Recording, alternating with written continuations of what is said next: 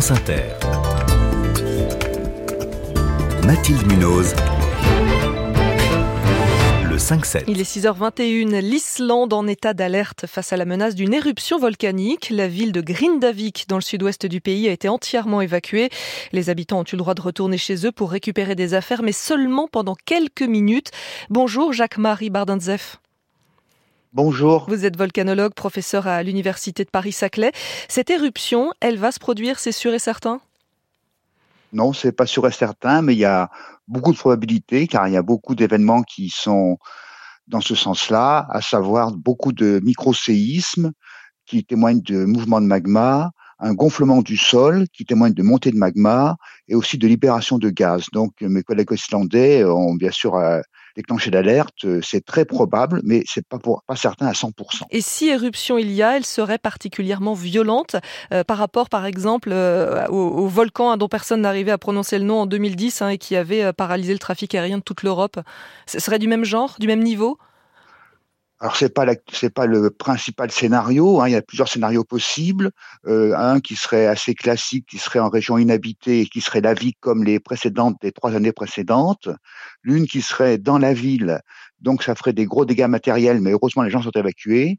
Et le troisième scénario, ça serait sous la mer, donc là ça serait explosif parce que la mer euh, se vaporiserait localement, ça pulvériserait le magma en cendres, il y aurait des gaz, des aérosols entraînés par le vent. Alors bien sûr, ça sera local avant tout.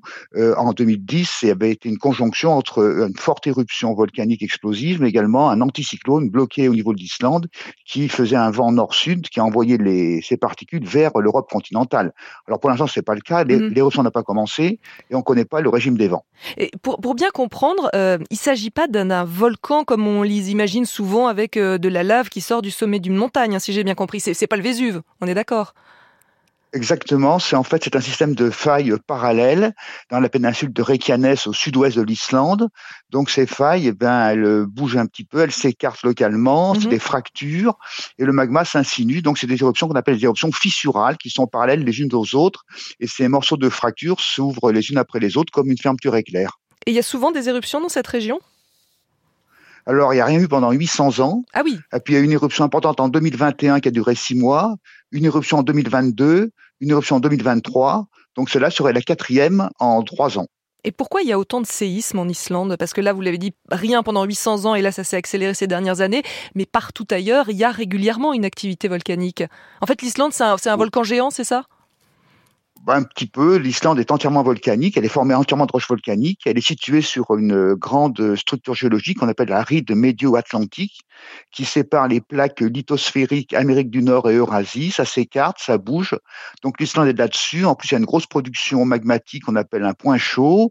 Donc beaucoup de volcans, beaucoup de magma, beaucoup de tremblements de terre, des geysers de la géothermie. Donc l'Islande, évidemment, vit au rythme de la Terre. Euh, évidemment, hein, la France n'est pas comparable. Hein. on n'a pas non plus ce, point chaud que vous venez de nous décrire. Mais est-ce qu'il existe quand même euh, dans notre sol français une réserve de magma qui pourrait un jour se, réveiller comme, comme ça risque d'arriver là en Islande? Alors déjà, il faut penser au territoire ultramarin. Tout à l'heure, vous voyez la montagne Pelée. Hein, euh, donc, il y a des volcans à La Réunion et aux Antilles. Et puis, de la Fournaise à La Réunion, effectivement. Voilà, alors en France métropolitaine, c'est les volcans d'Auvergne. Euh, la plupart sont éteints, mais certains sont assez récents, notamment la chaîne des Puits, dont la dernière éruption aurait 8000 ans. C'est assez court pour la vie d'un volcan, donc on n'exclut pas, c'est pas d'actualité, ah mais on n'exclut pas un réveil possible des volcans d'Auvergne. C'est bien sûr pas d'actualité, donc pas d'inquiétude pour nos amis auvergnats pour l'instant. Et pour le moment, en plus, on sait bien les détecter, les anticiper? Bah oui, bien sûr, hein, il y a des, c'est truffé d'appareils. Il y mmh. aurait, pareil comme en Islande, il y aurait des micro-séismes. Ça commencerait doucement, ça mettrait plusieurs semaines, plusieurs mois, voire plusieurs années à se réveiller. Hein, donc, euh, on serait, ça se passe pas, ça se passe pas en une journée ou en une nuit. Hein. Jacques-Marie Bardintseff, euh, là on a parlé de l'Islande, mais il y a aussi euh, la Sicile. Hein, L'Etna est entré en éruption en fin de semaine dernière. Deux éruptions européennes ou de menaces d'éruption, en tout cas euh, en même temps, c'est plutôt rare. Est-ce qu'il y a un lien entre les deux ou rien à voir? Non, bien que Jules Verne avait fait partir son voyage d'Islande pour sortir à Ostromboli en Italie, euh, non, hein, l'Etna, effectivement, il est très actif. C'est le plus gros volcan d'Europe. Euh, alors lui, c'est un volcan euh, vraiment un gros édifice, 3300 mètres de hauteur.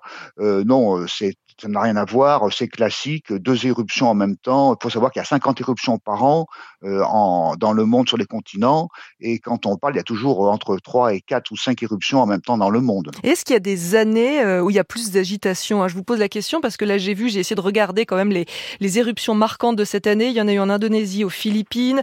Euh, là, on vient d'apprendre au Japon euh, qu'il y a une île qui s'est créée après l'éruption d'un volcan sous-marin. Est-ce qu'il y a des périodes ou des années volcaniques? Non, alors c'est vrai, tout ce que vous dites, c'est vrai, hein, c'est spectaculaire, c'est impressionnant, mais c'est normal. Hein, euh, on détecte 50 éruptions par an sur les continents, dont la moitié en Asie, et ça change très peu d'une année sur l'autre. C'est assez régulier. Moi, je fais, j'ai 40 ans de volcanologie, mmh. et j'ai toujours vu ça euh, depuis euh, depuis ce, le début de ma, de ma carrière. Et dernière question, est-ce que le dérèglement climatique pourrait justement changer cette régularité et augmenter les risques d'éruptions volcaniques? Non, parce que on va dire que les volcanismes c'est une cause interne, hein, c'est le magma qui sort euh, de l'intérieur de la Terre. Le climat c'est une cause externe, donc ce n'est pas lié. Hein, donc le dérèglement climatique ne modifie pas les volcans. Les volcans sont liés à la vie de la Terre et c'est eux qui décident. Merci beaucoup euh, pour vos explications limpides, Jacques-Marie Bardintseff. Vous êtes volcanologue et professeur à l'université Paris-Saclay.